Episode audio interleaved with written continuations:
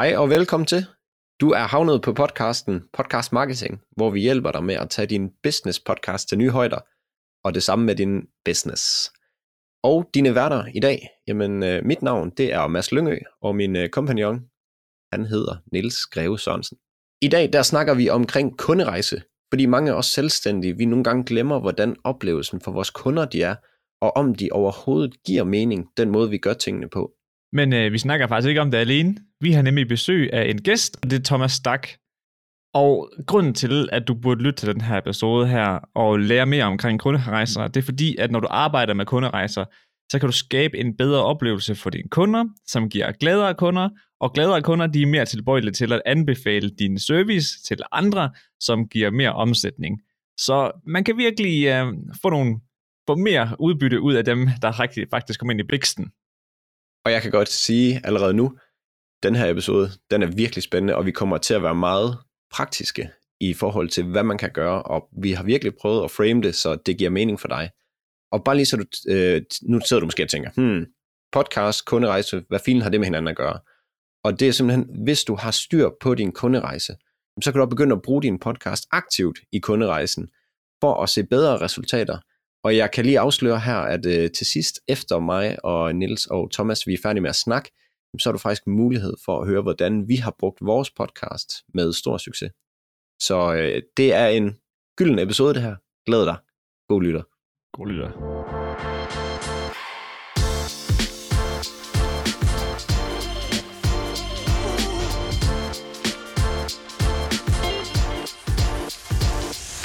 Hej og velkommen til, Thomas. Jo, uh, mange tak. Mega fedt, du lige havde tid til at komme forbi vores online studie her til en lille snak. Det kan du tro. vi har godt nok glædet os. Og øhm, Thomas, her til en start, vil du ikke lige komme med en, en kort introduktion af dig selv, så lytterne ved, hvem det er, vi har med i studiet i dag? Jo, jeg hedder Thomas Stak, og jeg er øh, ansvarlig for kundeoplevelsen hos Albatros Travel, der øh, ligger i København, og som er markedsledende på, øh, på rundrejser øh, i hele Skandinavien og så ud til hele verden.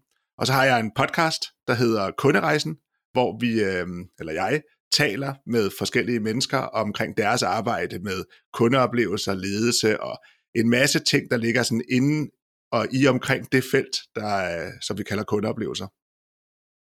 Ja, fordi det er jo lidt en bred, bred paraply, det der, inden hvad der går ind under det, den kategori der. Ja. Så for en god ordens skyld, kan vi så ikke lige hurtigt, hurtigt kommentere på, når vi siger kunderejser, eller når du siger kunderejser, hvad er det så, du mener? Jamen egentlig så, så er kunderejser er et, et, øh, et værktøj eller en måde at tænke sine, hvad, sine kunders oplevelser med din virksomhed på. Og det er sådan, så det jeg egentlig taler om, det er jo det felt, der hedder CX, eller Customer Experience, som er blevet større og større her over de seneste par år, som handler noget omkring, omkring hvordan man i en virksomhed kan arbejde med at få tilfredse eller lojale eller gladere kunder. Og man, det arbejde, det hænger lidt sammen med, at man gerne vil have kunder, som øh, køber mere, køber oftere, taler pænt til, til øh, venner og familie omkring den virksomhed, som man nu, øh, som man nu har. Og der er customer experience, kan man sige, det, det er en lang række værktøjer, arbejdsmetoder og arbejdsmåder omkring, hvordan man kan øh, øge kundernes lyst til at købe mere oftere og, for, og så tale pænt til deres venner. Så har vi også den med, med glade kunder eller mere tilfredse kunder.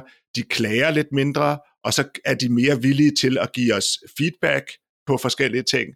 De kan, man kan bruge glade kunder til at hjælpe som ambassadører. Man kan også øh, tilknytte dem for eksempel i, hvis man vil, vil, vil tænke nogle nye produkter, eller man kan, man skal have noget hjælp med et eller andet, så er glade og tilfredse kunder bare mere, øh, mere tilgængelige. Så rundt regnet, så er det bare en, en bedre oplevelse for kunden. Ja, ja. Hvis man arbejder med customer experience, så, så arbejder man jo med at lave en, en bedre oplevelse for kunden. Men customer experience på engelsk er egentlig lidt et bedre udtryk, i hvert fald i min, i min optik, end, mm. end kundeoplevelser.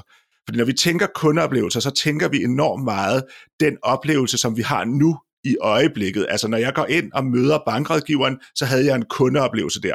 Men når vi taler customer experience, så har experience, det har jo to, det har to øh, betydelser. Det har både den oplevelse, jeg har i øjeblikket, men det har også min erfaring. Og jeg synes, det er også en vigtig del af det, det her med, at kundeoplevelse, den bygges også over tid. Altså, hvis jeg, jeg kan jo godt have en dårlig kundeoplevelse i det supermarked, jeg har handlet på i de sidste 10 år, men jeg har også haft 9.999 rigtig gode oplevelser. men så ødelægger den ene dårlige kundeoplevelse jo ikke min samlede kundeoplevelse af den virksomhed.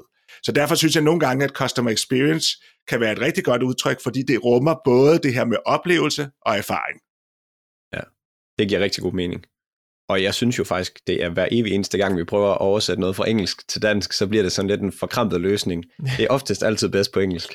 ja, ja, og så er det drønende irriterende, fordi at man vil jo gerne bruge danske udtryk for, at man ikke, det lyder altid lidt popsmart, når vi bruger ja. de her engelske udtryk, ikke? altså det bliver ja. customer journey i stedet for kunderejse. Og der er nogle gange, så giver det god mening, og andre gange, så mister man, som du siger, noget af det i, øh, i oversættelsen. Ja, og vi skal nok lige holde dig i ørerne, hvis der bliver for mange engelske her, så må vi ja. lige få det oversat. Og øhm, Thomas, kan vi ikke lige starte med her, hvorfor er det vigtigt at arbejde med kunderejsen og give den her gode oplevelse? Kunderejsen, i hvert fald for mig, er en måde at, at kigge på min kunders oplevelse med virksomheden med kundernes briller på. Så vi, vi, nogle gange så, så siger man udefra ind og indefra ud. Man kan, man kan have sådan forskellige udtryk, man, man taler om, hvor vi, øh, eller man er kundeorienteret, kundefokuseret, men ofte så handler det om at, at så sige, hvad er det, kunderne, som ikke ved noget om min virksomhed, hvordan er det, de oplever tingene udefra. Og så har vi en masse, vi har en masse forskellige slags kunder, så nogle gange kan vi dele det op i nogle forskellige segmenter, som også oplever tingene på forskellige måder. De fleste kunder, når de tager fat på os, eller går i gang med en kunderejse, så har de et mål. Og det mål kan jo for eksempel, hvis nu det var hos Albatros Travel, så kunne målet være at købe en rejse. Øhm, målet kunne også være at, at købe noget forsikring. Målet kunne også være, at jeg vil gerne vide noget mere om Vietnam. Øh, når jeg skal i lufthavnen, så kan det være, at jeg besøger øh, lufthavnens hjemmeside for at finde ud af noget om parkering. Det kan også være, at jeg øh, tager fat på dem for at finde ud af noget om tax-free. Altså der kan være forskellige kunderejser, som en kunde går i gang med. Og øh, det, der er vigtigt ved det, det er jo, at ved at se på tingene udefra, og ved at forstå mine kunder, og ved at forstå de forskellige segmenter, så kan jeg arbejde med de ting, som er vigtige for kunderne. For det er jo også helt klart, at, at hvis du kigger på øh, den lange række øh, oplevelser, som du har med en virksomhed, så er der nogle af dem, der er rigtig vigtige for dig, og der er nogle af dem, der er lidt mindre vigtige for dig. Øh, et af de eksempler, som, som nogle gange bliver brugt, det er, at kunder på Roskilde Festivalen, de behøver ikke guldbelagte toiletter, men de vil rigtig gerne have et godt hovednavn. Øh, så det er meget vigtigere for dem end, øh, end toiletter. Så derfor må toiletterne gerne være ok, men de behøver ikke at være verdensklasse. Topnavnet skal gerne være verdensklasse. Ikke? Så der, på den måde, så kan man jo kigge på oplevelsen og sige, der er nogle ting, der er rigtig vigtige, og der er nogle, nogle ting, der er mindre vigtige. Uh, kunderejsen er sådan sat sammen af en masse forskellige ting, som vi ofte kalder berøringspunkter, kontaktflader eller touchpoints på det der engelske der, hvor man, hvor man kan sige, at der er en lang række forskellige touchpoints, som virksomheden den har kontrol over, og de her, øh, og der kan vi, i, i en sådan kunderejse, der kan vi beskrive den, den rejse, som kunden har igennem de her forskellige touchpoints, og så kan man så arbejde med, hvordan er sammenhængen mellem de her forskellige touchpoints, altså hvordan bliver kunden transporteret fra det ene til det andet.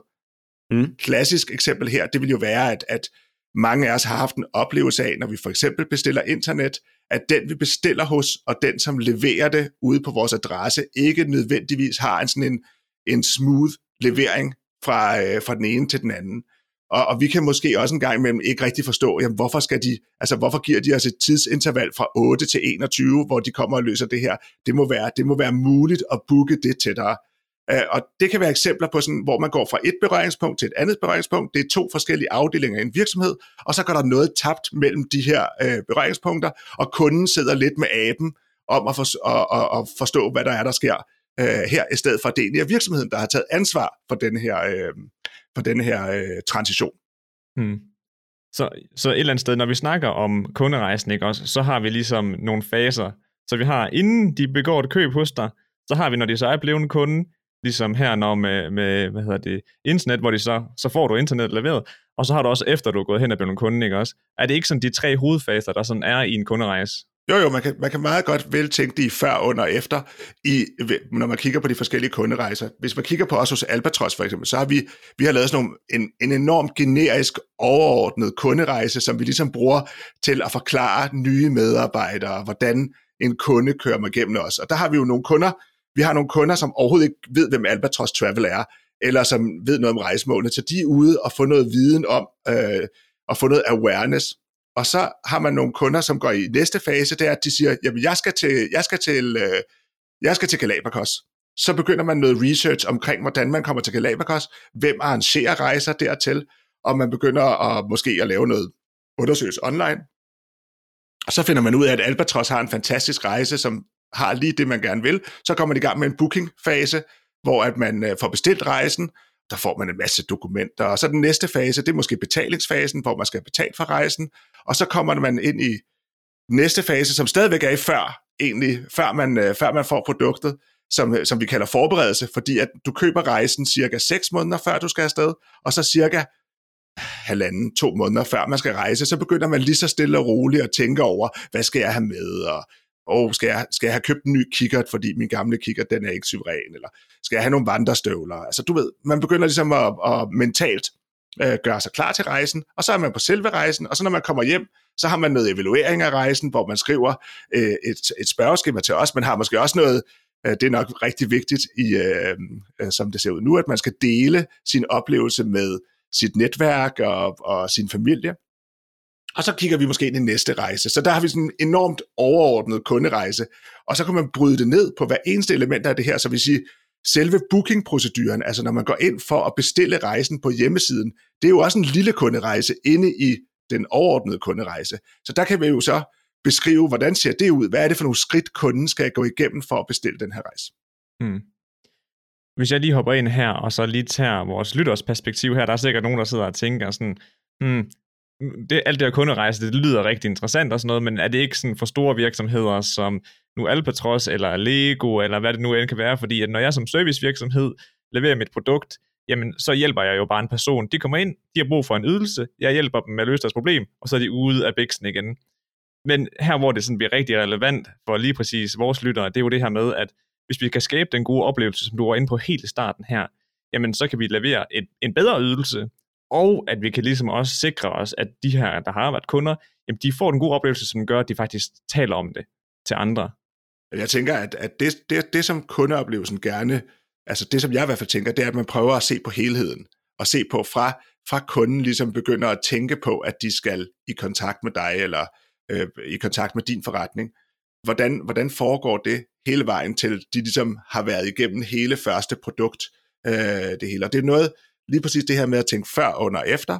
Hvad sker der før de tager fat på mig? Hvad sker der mens jeg har fat på dem? Og hvad sker der bagefter? Uh, og hvad, kan jeg, hvad er vigtigt for kunderne i den her fase? Fordi en ting, det er jo vigtigt, hvad der er vigtigt for mig. Jeg vil gerne have, at de køber igen, og jeg vil gerne have, at de kommer igen. Og det er jo mm. fint nok, det er det her inside-out-perspektiv, hvor jeg siger, jamen jeg kunne så godt tænke mig, at du fortalte om din, til, til mig om dig til mine venner. Vi var, på, vi var i Rom her i weekenden, og så kommer tjeneren på restauranten og kommer efter, vi ligesom har spist og det hele, så kommer han med sådan et, øh, et, øh, øh, hvad hedder sådan et business card, hvor han har skrevet sit navn på, og så skriver han, det er utrolig vigtigt for mig, at I går ind på TripAdvisor ja. og giver mig en høj karakter. Og så tænker jeg, det er jo også fint nok, og han var sød og rar og sådan noget der, men der bliver du enormt inside out lige det øjeblik, hvor du går ind og siger, øh, du spørger ikke, om vi har haft en god oplevelse, om vi kunne have lyst til at, at, at gøre ham en tjeneste, eller hvad det nu kunne være for at være en lille bit smule mere udefra ind. Men så bliver han lige pludselig enormt indefra ud og tænker sig, det er enormt vigtigt for mig, at I gør det her. Okay, altså, og så har vi gjort det? Nej, fordi det var jo ikke vigtigt for os, så, så, ja. øh, så det har vi selvfølgelig glemt.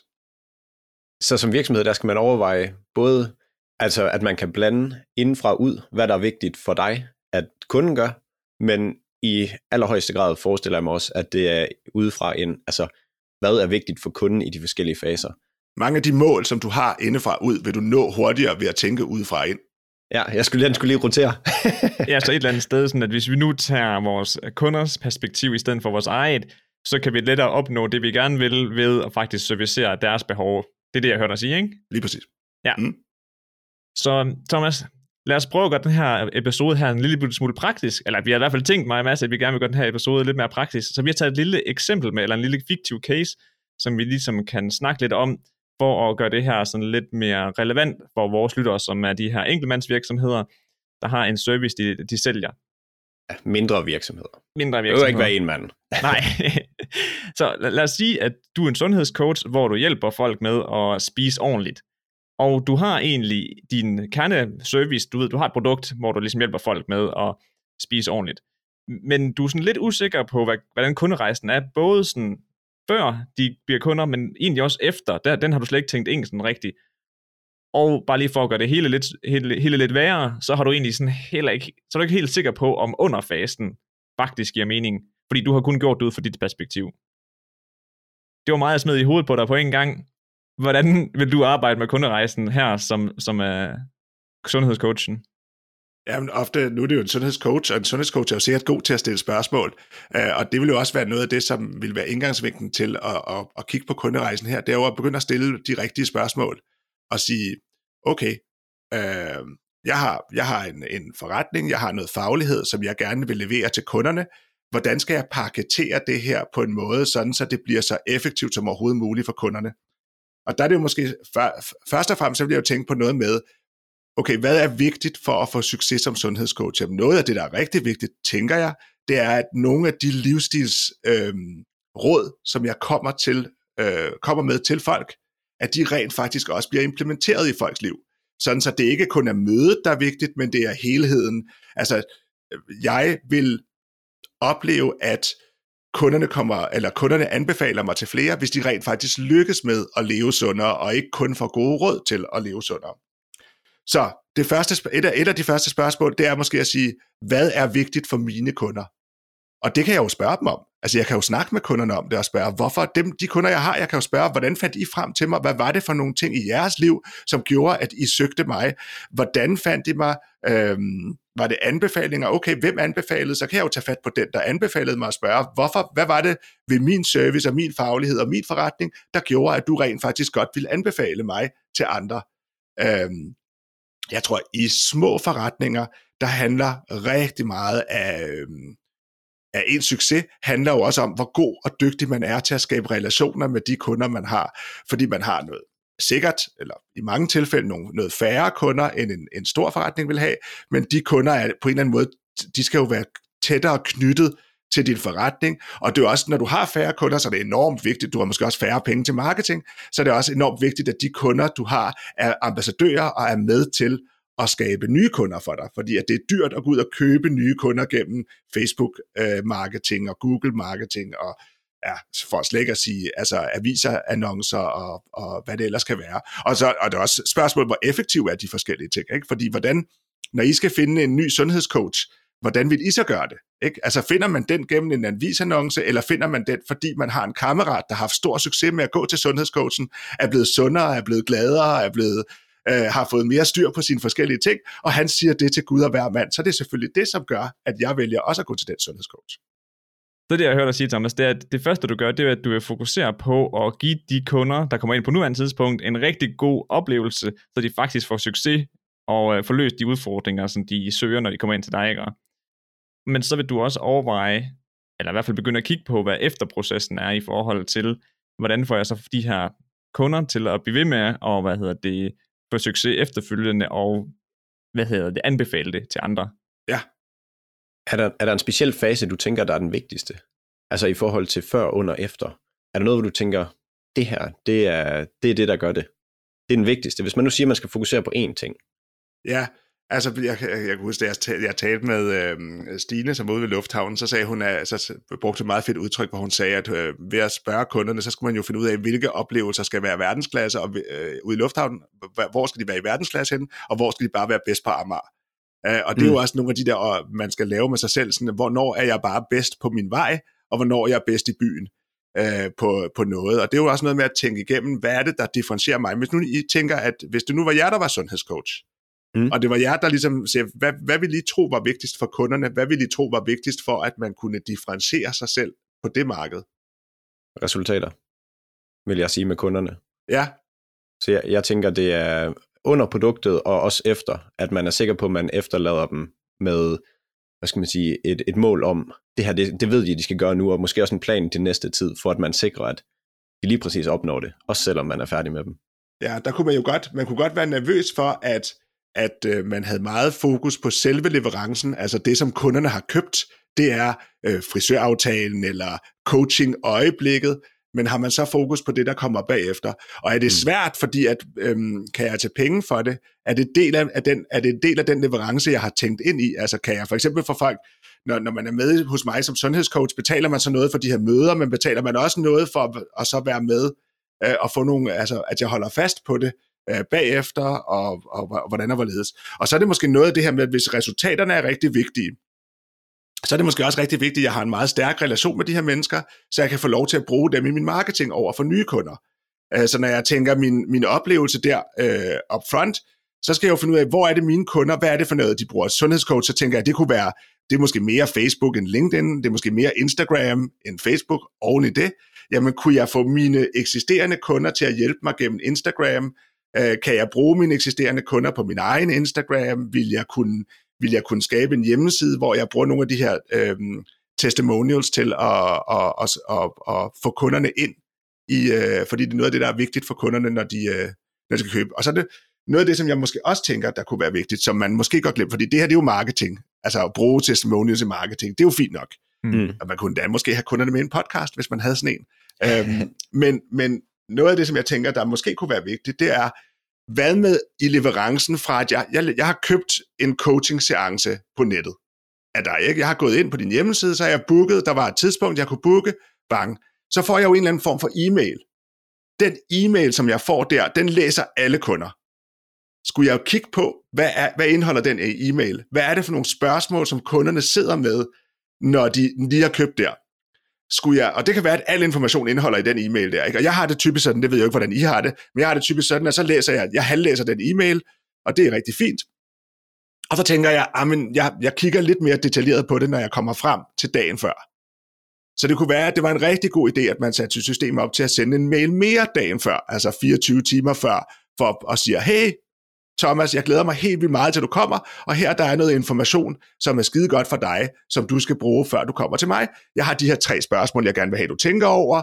Øh, når du kommer frem til mig, så kan det være lidt svært at finde parkering. Hvis du kører herover, så er det, så er det super nemt, og det koster ingenting. Hvad det nu kunne være, der står i den mail. Altså, men hvor man, hvor man siger, jamen jeg ved, at alle mine kunder, de sidder og tænker over det her dagen før, jamen så lad mig komme dem i forkøbet og sende dem den e-mail med svar på det, cirka der omkring, hvor de begynder at, at tænke over det. Det er et relativt banalt eksempel, og det er der nok mange, der gør, men det er jo noget af det, som man måske vil tænke på for at, gøre, for at sætte, sørge for, at det bliver en rigtig god oplevelse. Så er der en anden ting, som, som jeg, jeg tænker på her, det er, at sådan en sundhedscoach kunne jo godt finde på, efter du havde været på besøg hos dem, og sende dig en, en, øh, en mail, der spørger, hvor tilfreds var du med coaching-seancen? Mm. Og det er helt fair.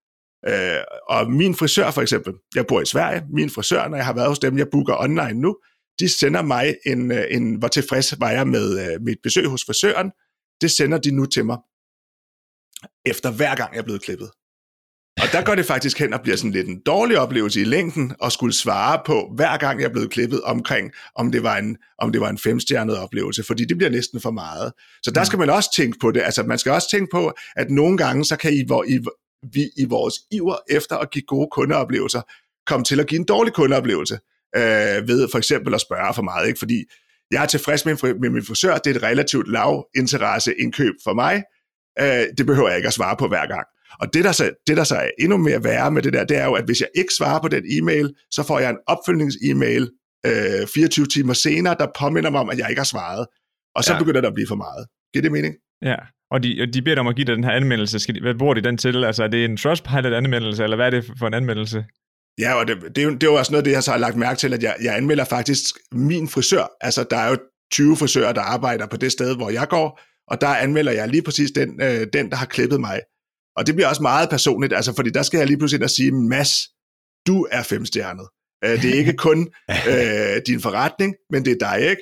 Øh, ja. og, og, så der, øh, og jeg, ved, jeg ved jo ikke, hvad de bruger det til, men bruger de det for eksempel internt til at, at, mm, til noget bonus, eller, eller der bruger de dem online, hvis folk skriver noget. Men det er klart, at, at vi vil rigtig gerne have testimonials. Der er bare en balance i også, hvordan vi får det, og, og, og hvordan vi gør det. Der er noget, der hedder uh, survey fatigue på engelsk, altså hvor man simpelthen bliver, man bliver træt af alle de her uh, online undersøgelser, man skal svare på, ikke? Ja. ja, 100%. Altså Amazon, de sender jo også mig hver gang, jeg har købt et produkt. Vil du, vil du ikke lige rate det her? Vil du ikke lige rate det her? Jeg kan rate den eneste ting, så stop med at spørge mig. Altså. Ja. ja.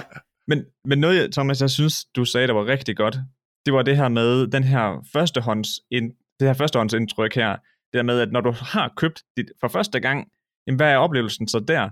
Fordi nu kunne jeg forestille mig, mig selv i en situation, hvor jeg skulle ud og få noget coaching.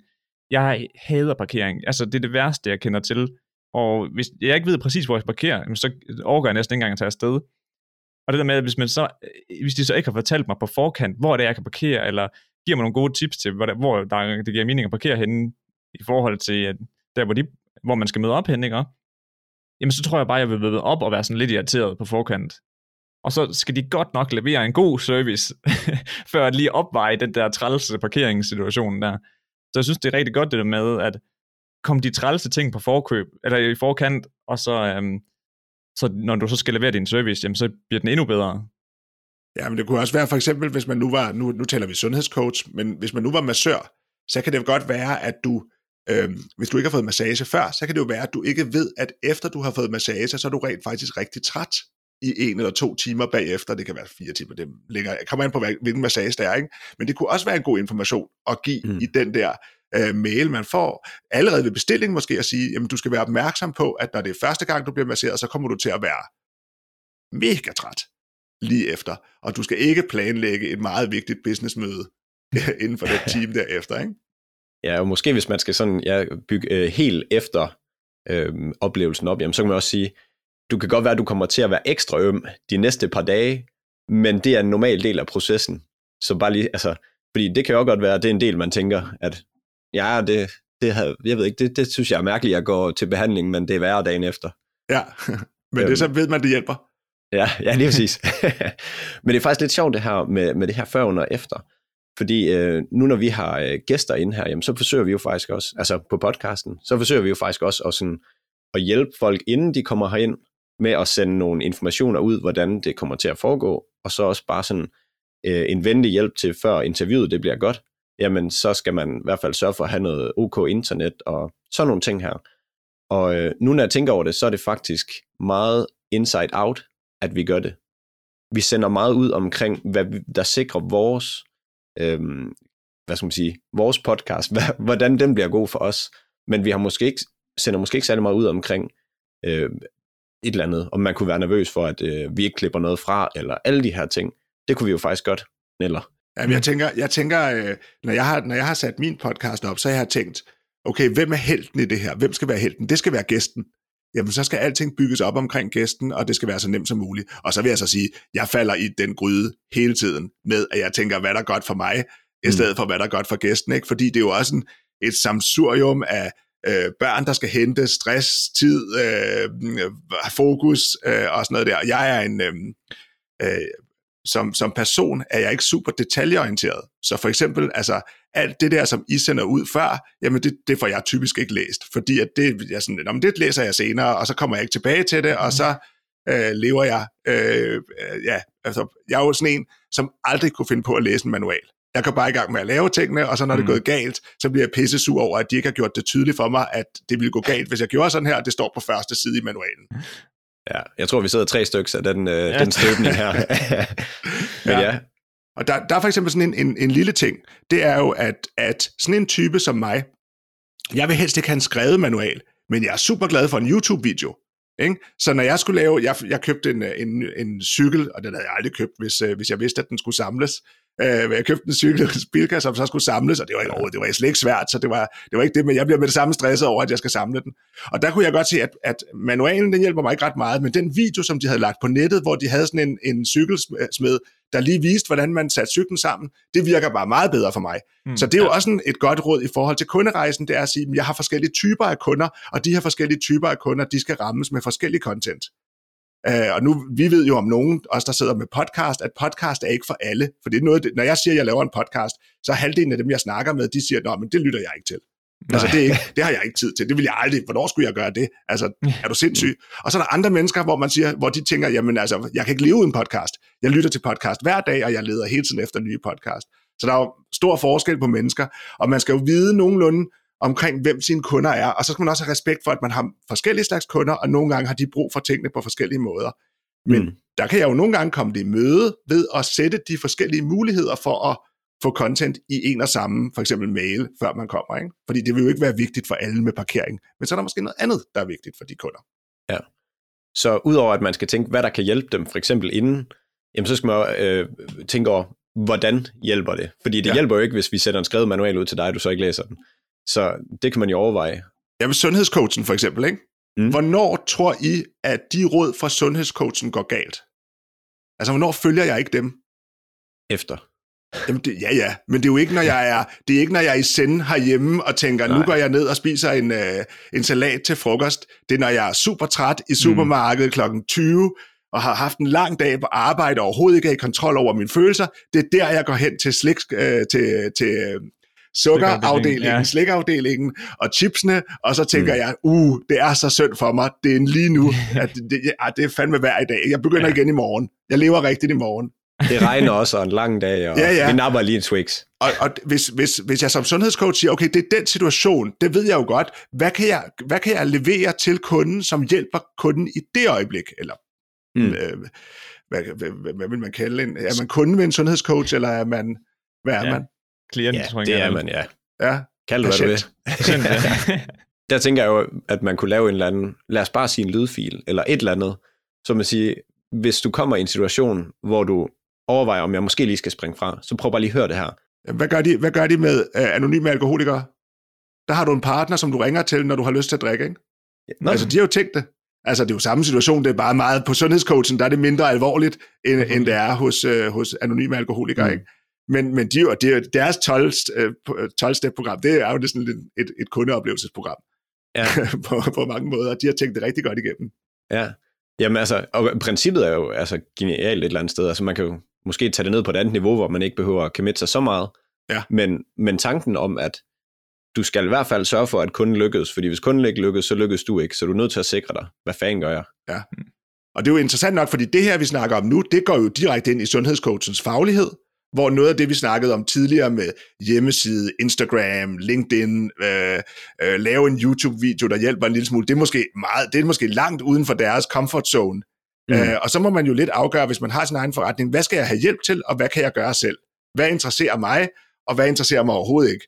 Øh, men jeg skal bare, og der, måske skal jeg også vælge nogle af tingene fra, hvor jeg siger, jamen jeg, jeg kommer ikke til at gøre det der, men at det er et, et, det er et positivt fravalg mere, end det bare er en forglemmelse øh, at, jeg, at jeg for eksempel, øh, altså, fordi jeg, jeg har det sådan med, at jamen, når jeg laver podcasten, kunne jeg også godt lave en video samtidig, men jeg bliver også bare nødt til at sige, jamen, det pres, det ekstra pres, der ville komme på ved, at vi gjorde det med video, hvor man så hele tiden skal tænke over, hvordan man ser ud, hvilket tøj man har på, og redigeringsarbejdet vil blive noget helt andet, øh, ja. fordi at redigere video er noget mere komplekst end at redigere lyd. Jamen, altså, der må man bare sige, som enkelt, altså, altså som hobbyprojekt, puha, det, det, kan ikke, øh, det, det bliver jeg nødt til at fravalge. Men det er et positivt fravalg. Jeg har tænkt det igennem og sagt, jamen, jeg tror simpelthen, at lyd er, øh, det er, det er bedre og mere intimt, og folk kan faktisk bedre finde tid til at lytte, end de kan finde tid til at se. Helt bestemt. Halløjsa folkens, Niels her. Jeg afbryder lige helt, helt kort her, fordi jeg vil bare lige sige, at jeg håber virkelig, du nyder den her podcast episode her. Og hvis du gør, så synes jeg faktisk, du burde blive en del af vores Facebook-gruppe, som hedder Få flere kunder med podcasting. Og den finder du ved at gå ind på Facebook, og så søger du altså bare på Få flere kunder med podcasting eller podcast marketing, så kommer vi frem. Eller du kan klikke på linket i beskrivelsen til den her episode her. Og øh, helt kort, ind i den her Facebook-gruppe her, der holder vi ulige lives og deler ud af nogle tips og tricks og sådan noget i forhold til podcasting og markedsføring. Så hvis det lyder som noget for dig, så synes jeg, du burde blive en del af den her Facebook-gruppe her. Og ellers, så synes jeg bare, at vi skal hoppe direkte tilbage i interviewet.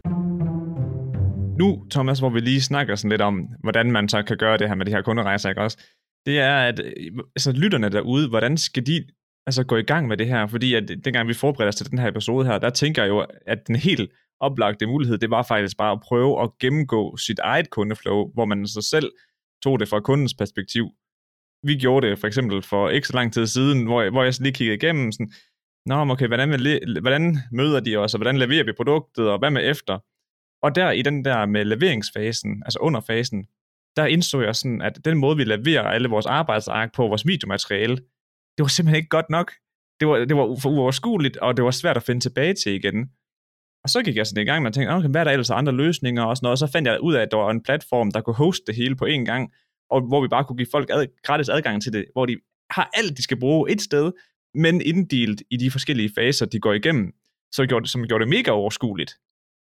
Og ja. du ved, sådan, så man sådan, okay, det er jo en meget bedre oplevelse. Men det havde jeg jo ikke gjort, hvis jeg bare hele tiden blev ved med at arbejde, arbejde, arbejde, men så i stedet for valgt at, at ligesom køre den igennem en gang. Jeg vil lige sige, og tilføjelse til det der, Niels, det er faktisk lidt sjovt, fordi da vi da vi sådan lige skulle prøve, vi skulle, vi skulle ikke fanges med bukserne ned her, hvis du nu spurgte, hvad er jeres købsrejse? så det forberedte vi bare lige sådan i kort, og der gik det op for mig, hov, hvad gør vi efter?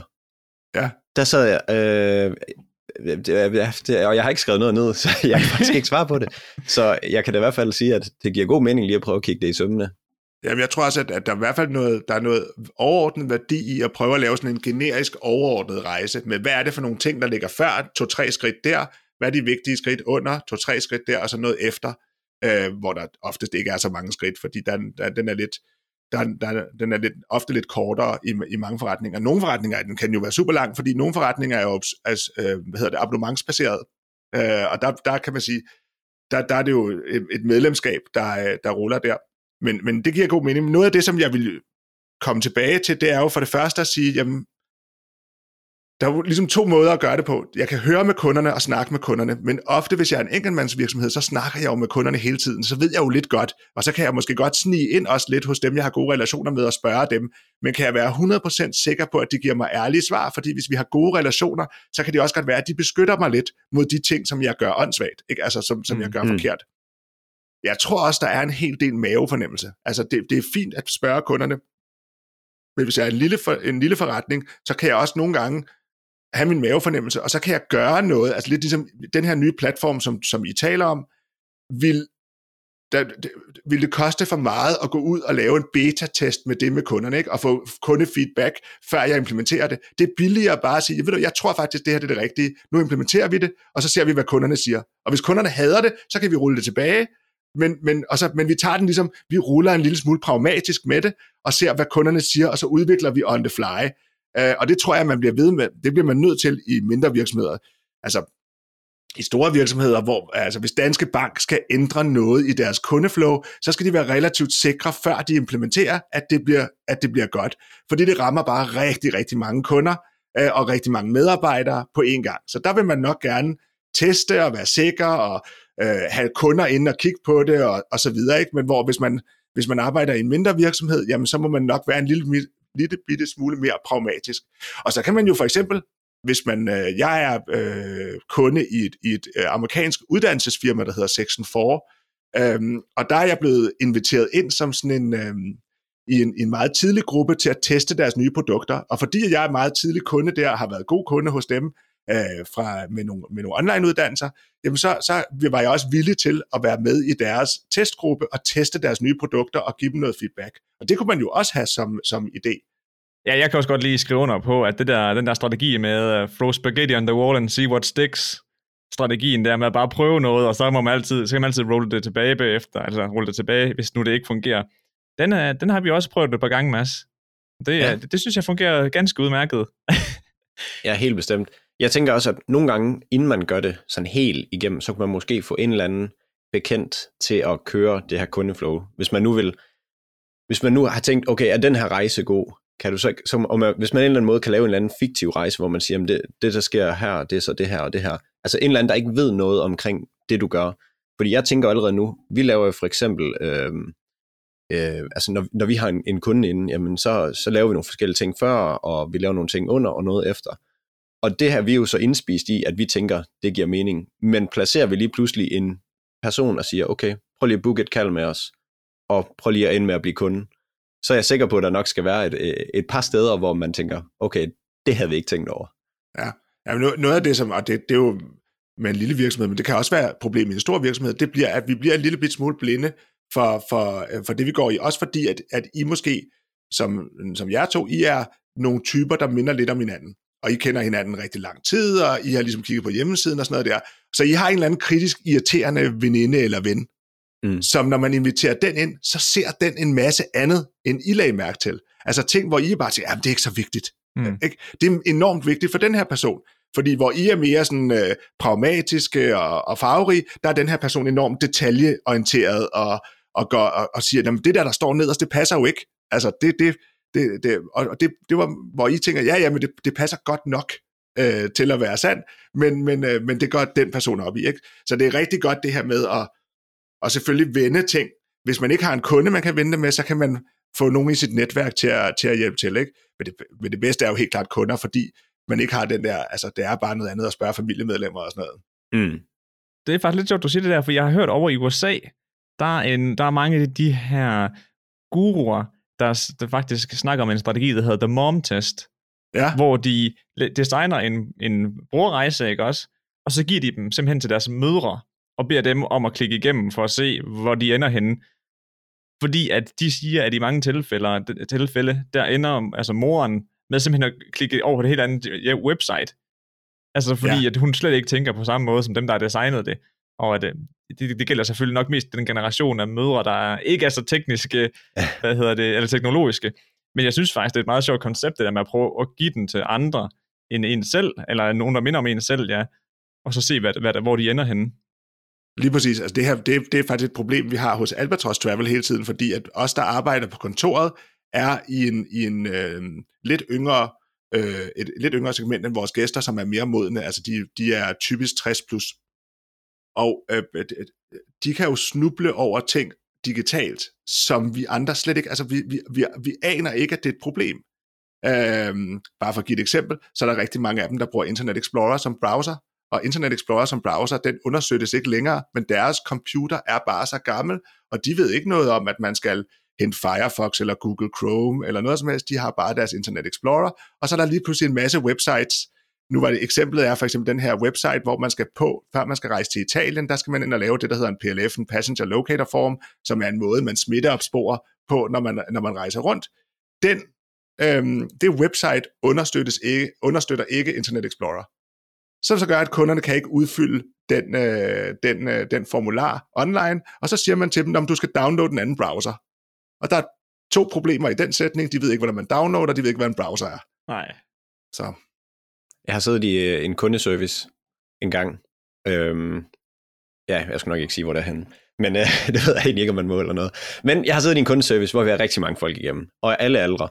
Og øh, det er tydeligt det her, at, at man som ung, øh, eller i hvert fald bare øh, teknisk sådan velbegavet, og er vant til at være i, øh, i sådan et, et teknisk miljø, man bliver overrasket over, hvor folk snubler henne ved, ved sådan nogle ting her.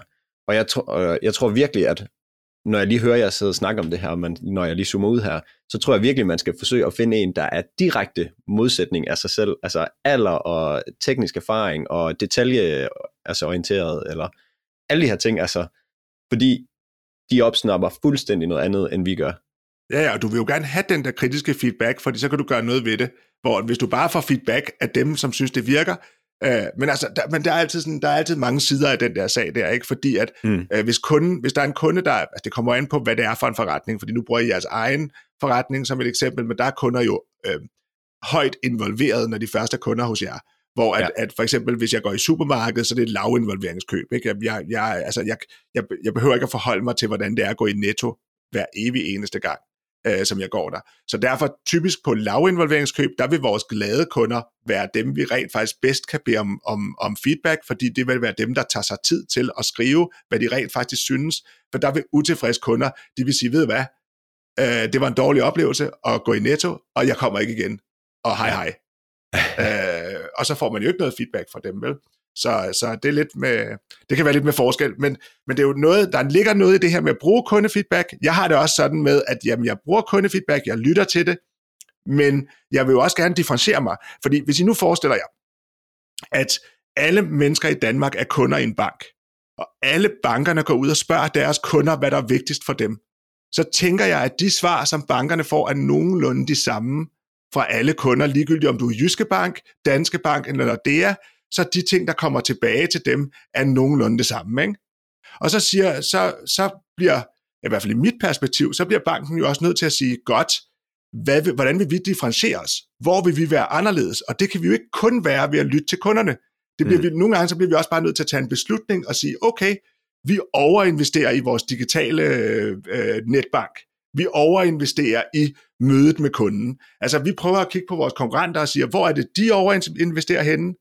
og hvor er det, de underinvesterer, og så, altså nu kan man sige, alle banker nu har jo overinvesteret på det, på det digitale og, og, og prøver at spare penge på det fysiske, så skulle man åbne en ny bank i Danmark, så ville det sikkert give mening at overinvestere på det fysiske og sige, vi skal have kunderne ned og møde os, vi skal have god tid til at snakke med kunderne, det skal være en god oplevelse, når man kommer ind hos Det vil de jo alle sammen også gøre mm. de steder, hvor de har det, og vil man kunne ville man kunne gøre noget på den oplevelse, når folk kom ned, der var differentieret. Altså hvor, de, hvor folk de tænker, hold da fest, det var godt nok værd at bemærke. Det vil jeg fortælle andre om det her, fordi det var en sjov oplevelse, det var en quirky oplevelse, det var noget, som var, uh, Seth Godin han kaldte uh, Purple Cow for længe siden, ikke? hvor ja. han siger, jamen når du kører i Frankrig, og du ser flere, kør, kør, kør, dem der er jo til, altså, du, der, du, du lægger ikke mærke til dem længere. Hvis du lige pludselig så en lille ko, så vil du lægge mærke til, at den stopper op og tage et billede af den. Og hvad er den lille ko i, i min oplevelse? Hvad kunne den være, hvis jeg vil differentiere igennem oplevelsen? Det er jo også igen et spørgsmål. Mm. Giver god mening. Og så tænker jeg, at noget af det, man rent faktisk kan gøre, det synes jeg er i hvert fald en sjov øvelse, det var, og det bliver sådan lidt corny og lidt abstrakt, men hvis nu I to satte jer ned og sagde, hvad kunne vi godt tænke os, at vores kunder sagde, efter de har været i et forløb med os? Hvad ville være den perfekte sætning, at de sagde? Altså for os hos Albatros, der er det, rejsen var en oplevelse for livet. De var søde, de vidste en hel masse, det var super nemt at bestille, og vi fik høj værdi for pengene. Altså det er der aldrig nogen kunde, der siger, men som sådan et abstrakt begreb, der er det nogenlunde det, jeg godt kunne tænke mig, at kunden kom hjem og sagde. Og så kan jeg jo så sige, godt, hvor i min oplevelse trækker jeg væk fra det, og hvor i min oplevelse kommer jeg tættere på det.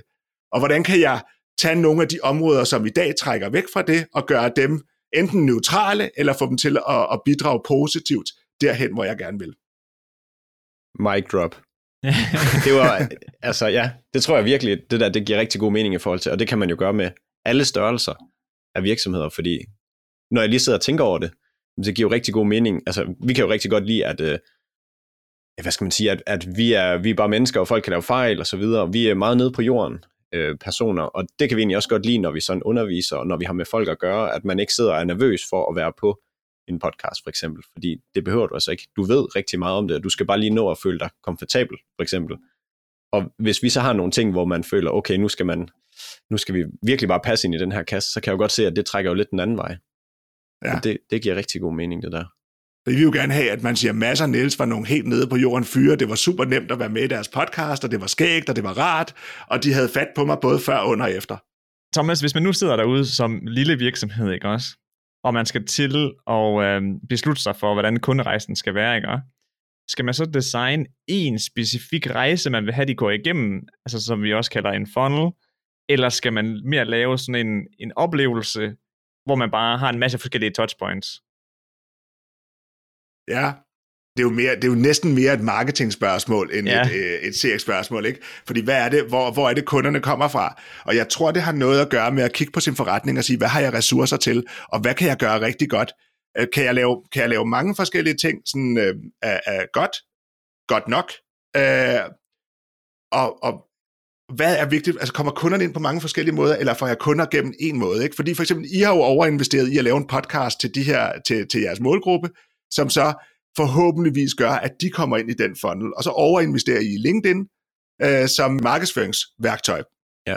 Øh, og, og er det, det, er det rigtige måske for jeres forretning? Det finder, det finder man ud af. Men det kan jo også godt være, at det rigtige er at være mange steder med en lille bitte smule øh, ting. Så det er sgu lidt svært at svare på.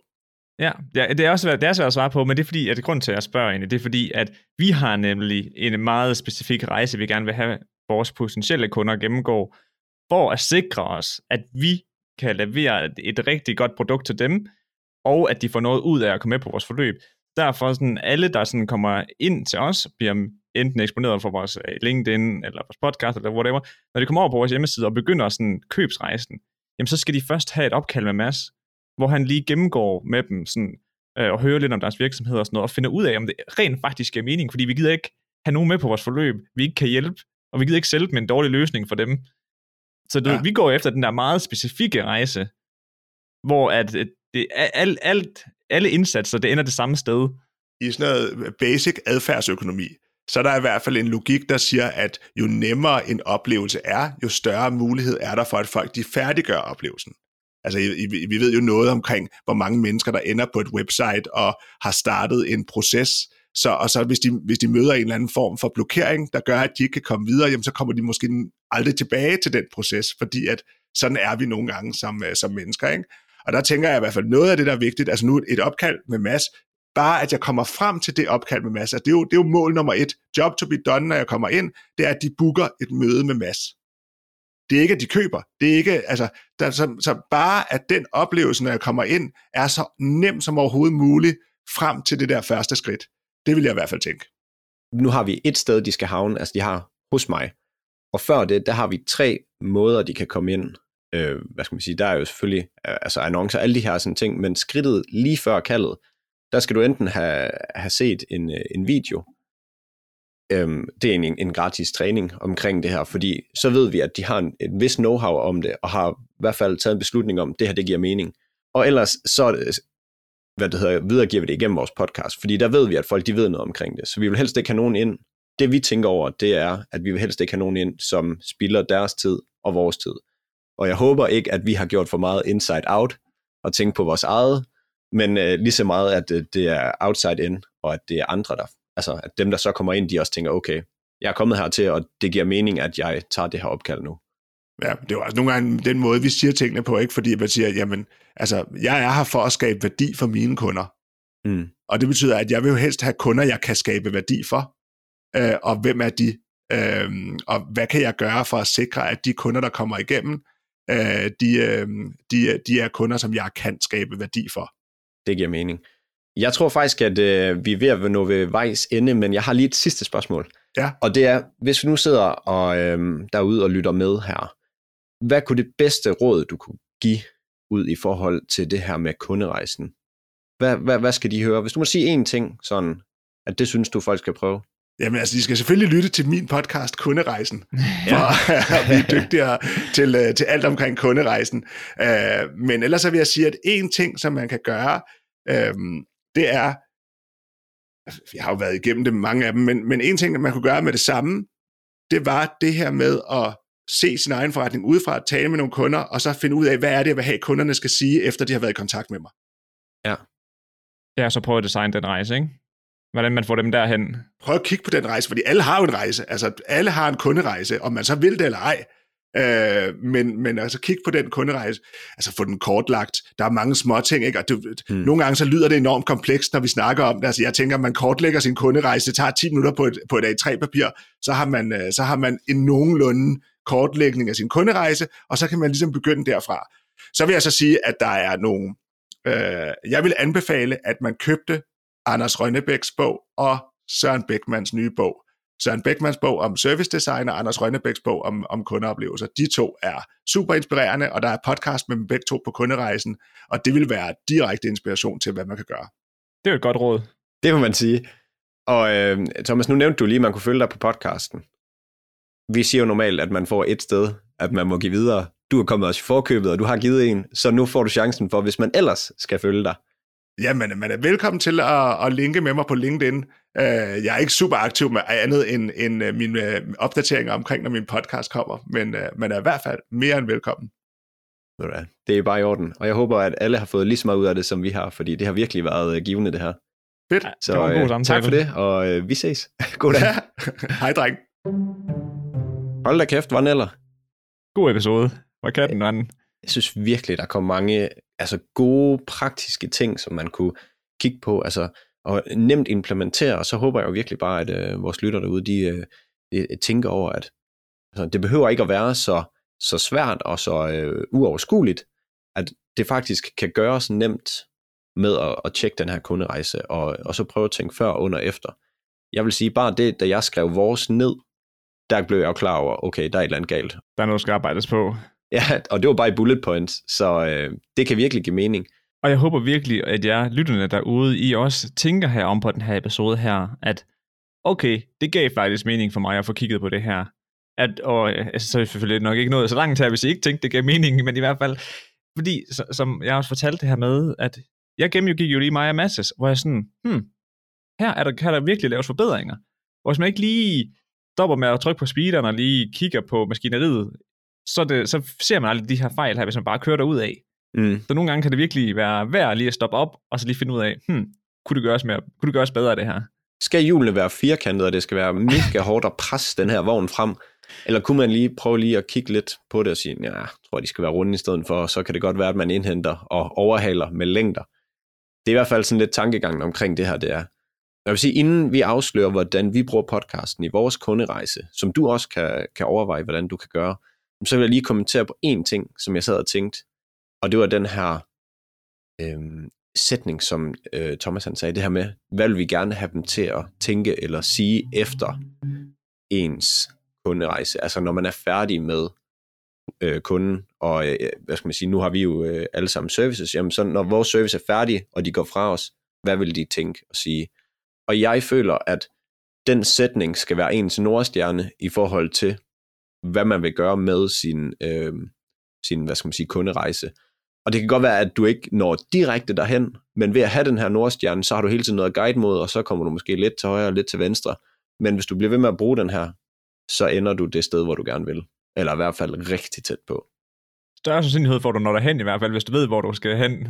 Ja. I stedet for, hvis du bare holder dig for øjnene, og så tænker jeg, ender et eller andet sted. Jeg prøver du. Men ja, det, det tænker jeg virkelig, det var sådan mit takeaway, især med det her, og noget jeg også tænker, vi selv kan bruge. Lige hurtigt et lille takeaway, inden vi kommer ind i, hvordan vi bruger podcasten. Jeg ved godt, du sagde lige en sidste ting, men nu talte jeg også lige noget her. Og det er det her med, at som Thomas han sagde, at igen, så er det essentielt at kende sin målgruppe. Altså, hvad er de for nogle typer? Vil de have manualer? Vil de have videoer? Hvordan konsumerer de? Hvad er deres adfærd? Altså, at have tænkt over de ting, og vide de ting, det gør bare, at man kan designe langt bedre oplevelser. Ja. Og så tænk lidt over øh, lean startup-princippet, det her med at prøve at bygge noget, prøve at teste på det, virker det ikke, så lav det om. Og Niels, vi har jo lovet her, at vi gerne vil øh, sige, hvordan vi bruger podcasten. Fordi jeg synes rent personligt, undskyld, podcasten i kunderejsen. Og jeg synes rent personligt, at vi har rigtig god succes med det. Og det synes jeg også, at vi skal indvige folk lidt i her. Og jeg ved ikke, om der er nogen mange her, der bliver sådan lidt overrasket over, hvordan vi bruger den i førfasen, altså før folk bliver kunder, fordi at den måde, vi bruger vores podcast på, det er, at vi regner ikke med, at folk bare sådan magisk vis finder den inde på Spotify eller Apple Podcast eller, eller lignende. Ej, vi, vi bruger den faktisk meget mere til sådan at de personer, vi når med vores markedsføring, om det så er LinkedIn, eller om det er øh, betalt markedsføring eller sådan noget, de personer, der kommer de, den vej igennem over på vores hjemmeside, jamen dem vil vi have ind på podcasten, så de lærer os bedre at kende, som det første, og så også, at de ligesom kan høre, at okay, Mads og Niels, de, øh, de har faktisk styr på det her podcasting, og de forstår på det i kontekst til det her med at gøre det som, som virksomhed. Fordi at når vi så etablerer den her relation her, det er også bare, at når de så kontakter os, jamen så er det en meget bedre samtale, og en meget mere konstruktiv samtale, vi har med dem, fordi de forstår, hvorfor podcast giver mening, de kender Mads, fordi det er Mads, der står for, øh, hvad hedder det, vores, vores samtaler, inden folk bliver kunder, jamen ved at de kender de her to ting, inden de går ind, så er det, så er det bare en meget mere konstruktiv samtale. Og det kan jeg jo lige skrive under på, fordi jeg har tit oplevelsen af, når jeg får nogen ind, der har booket en samtale med mig, så siger de, hold nu kæft, jeg føler, jeg, altså sådan, og det, det er nærmest noget af det første, de siger, jeg føler, jeg kender dig. Mm. Hvordan kan du skrive, eller øh, ja, altså, nu, nu gik jeg lidt på copywriting her, men hvordan kan man skrive så godt, at man lærer en at kende? Jeg, jeg har virkelig svært ved at se det, og, og der er måske, måske kunne man godt gøre det med video, men der kan man så sige, at podcast den udperformer video med længder i forhold til, hvor lang tid man bruger som forbruger sammen med det. Og det er jo der, hvor den virkelig bare giver øh, video baghjul.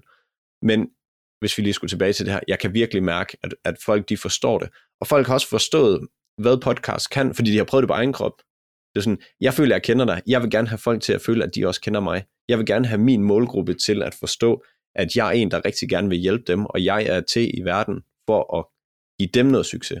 Og det er jo lige præcis det, jeg kan føle. Ja, ja så helt kort fortalt, det vi bruger vores podcast til i førfasen, det er, at når folk møder os for første gang, jamen så bruger vi podcasten til at varme dem op og gøre dem endnu mere lune i forhold til at arbejde med podcasting og arbejde specifikt med os. Ja, og så prøv hele tiden at referere til podcasten. Også selvom folk har booket et kald med mig, så refererer vi også til podcasten og siger, prøv at høre den her podcast inden. Fordi det gør bare, at de forstår det bedre, og de er mere inde i stoffet, og det vil sige, at vi får en bedre samtale. Ja. Og den måde, vi bruger, hvad hedder det, podcasten, vores podcast til i underfasen, det er, at når så folk de kommer på vores det her en og en forløb og, om at blive selvkørende business podcaster, jamen så har vi også til de enkelte træninger, der linker vi også til vores podcast episoder. Så hvis nu de har fået øhm, hvad her til træning 3, og de har lært noget omkring podcast titler, så siger vi sådan, at hvis du gerne vil lære mere omkring det, vil du, så lyt lige til øhm, episode 24, tror jeg det er, med Mads, hvor han går i dybden med, øhm, med podcast-titler. Ikke fordi, at de skal, fordi der er jo selvfølgelig også en masse andet i forhold til det, og de er blevet undervist i det, men hvis de vil have mere, Mm. så kan de gøre det. Så det er sådan supplerer op inde i vores forløb. Ja, ja, så vi prøver bare hele tiden at, at bruge den som en måde til, at folk øh, konsumerer de her ting. For eksempel, nu sagde Thomas jo også, hvis jeg har en manual, hvor det bare står, så får jeg det ikke læst. Det er jo meget det her med, vi vil gerne prøve lige at gå det her ekstra skridt, så folk, altså vi er 100 på, at de forstår det. Og det kommer igen tilbage til, har folk succes, jamen, så har vi, altså vores kunder succes, så har vi succes. Og det er jo parameteren, vi prøver at kringe så højt op som muligt. Og øhm, under, e, altså ved efterfasen, hvis man så kigger på den, der nævnte vi jo i podcasten her, det er ikke noget, at vi har fokuseret så meget på. Vi catcher selvfølgelig op med folk og hører sådan, om hvordan, øh, hvordan går det nu, og øh, har det lykkedes, og måske hjælper vi også nogle gange lige en enkelt i ny eller næ, hvis der er sket nogle problemer. Men det vi kunne gøre, hvor vi kunne bruge vores podcast aktivt, det var jo for eksempel, når folk er færdige på vores forløb, så kunne vi jo lave sådan en øh, tre podcasts, som vi ved, at de har brug for. For vi, vi ved jo, hvor kunden er, når vi slipper dem. Og så kunne vi tænke, okay, de næste steps eller udfordringer, de når, der vil jeg specifikt høre den her podcast. Og grunden til, at det giver mening at gøre, det er, at det er de specifikke, og ikke bare sige, hør alle vores podcasts. Det er fordi, at så ved man lige præcis, det er den her, og noget af det, der hjælper os som kunder, eller færdige kunder i det her tilfælde mest, jamen det er, når vi ved noget specifikt. Fordi du kan finde alt på internettet, men du kan bare bruge dage på det. Ja, og finde det, der giver mening for dig. Ja, lige præcis. Og, og du ved ikke, om det giver mening, så derfor så er det rart at få noget anbefalet. Prøv at høre her. Jeg ved, hvor du er nu. Jeg kender dig. Altså, jeg forstår dig. Jeg har selv været der. Det, du gør nu, det er, at du hører lige den her, den her og den her, og så tager du højde for de her ting. Mm. Det var så lidt. Vi ses. Ha' en god rejse. Altså, det var, det var en, en bestemt måde, man kunne gøre det på, og jeg, og jeg håber egentlig bare alt det her, altså hele det her kunderejse, noget, det har inspireret i at tænke, nogle gange fra, fra kundens perspektiv også, og sige, giver det her mening? Altså, giver det her mening, jeg gør for vores kunder? Og skaber det noget værdi for dem? Og som man sagde, nogle gange afveje, hvad giver mest mening, hvornår? Kommer de til Roskilde koncerten for at, øh, at gå på toilet, eller kommer de for at høre musik? De kommer for at høre musik, godt, så er det nok det vigtigste. Og det samme med øh, dit produkt, og hvordan du bruger din podcast. Og lige en sidste ting her, inden vi slipper jer i forhold til, kunderejser, i forhold til det med kunderejser, det er altså også inden, at øh, vi begyndte at optage, der havde vi også en lille snak med Thomas omkring, hvordan servicevirksomheder kan arbejde med, øh, med kunderejser og sådan noget, hvor han så sagde det her med, at når vi er en servicevirksomhed og er professionelle omkring det, vi laver, jamen så har vi det med at arbejde i vores egen lille kuppel, kuppel der, og ikke kigge på den her underfase her. Vi tager bare folk ind, og så behandler vi dem på den måde, vi føler giver mening, og så sender vi dem afsted. Og så selvom du er selvfølgelig den professionel, der ved, hvad der skal til, for at de kommer i mål, så er det bare stadig en god idé det her med lige at kigge på, okay, de faser, de kommer igennem, når de kommer ind hos mig, giver det egentlig reelt mening for dem? Mm. Eller, eller kunne det gøre, bedre, gøre os bedre? Ja, fordi vi kigger jo meget som servicevirksomhed på, hvordan giver det mening for os. Men nogle gange, så kan det jo godt være, at for eksempel en frisør, jamen, så giver den hårvask giver rigtig meget. Det er lige meget for mig, der skal klippe, men bare hårvasken gør, at jeg har lyst til at komme derhen. Det ved jeg, min mor og mine søstre, de, det siger de altid. Ja. Og, og lige meget hvad, så er det næsten højdepunktet. Det er ikke at få klippet håret og få nyt hår, det er nærmest bare at få vasket håret. Så, så der kunne en frisør eksempel, der kunne, kunne de jo bruge hårvask som en del af underfasen, så man ved, at det giver mening for kunden, det giver måske ikke mening for mig, men det tilføjer sindssygt meget til oplevelsen. Og jeg håber, at det her, det virkelig bare har øh, altså, givet lige så meget aha-oplevelse til jer, som det har givet til os i forhold til, det her, det er vigtigt. Mm. Så ja, jeg vil bare sige, hør den flere gange, hvis det er, tag notater. Det giver rigtig god mening. Og som altid, husk nu, at øh, hvis der er blevet snakket om noget i podcast-episoden, eller I har lyst til at finde Thomas, øh, Thomas på øh, LinkedIn, så er alt det her linket i beskrivelsen til den her podcast-episode, og der ligger altid guf dernede til jer. Så husk altid at tjekke podcast-beskrivelsen efter episoderne. Og et link til en samtale med mig, hvis man godt kunne tænke sig at få noget hjælp, og man synes, det her podcasting virker sindssygt spændende, men måske uoverskueligt. Prøv at booke et, øh, et opkald med mig. Du kender mig jo. Du er jo på podcasten. Og så lad os tage en snak om, hvordan det giver mening. Og øh, så må vi se, om vi kan samarbejde, eller om jeg skal give nogle gode, velmenende råd til dig. Så øh, ja, jeg håber, vi ses til en, øh, en sparringssamtale, og ellers så, øh, ja, så er det bare en god dag til dig. Må du bare have en god dag i dag.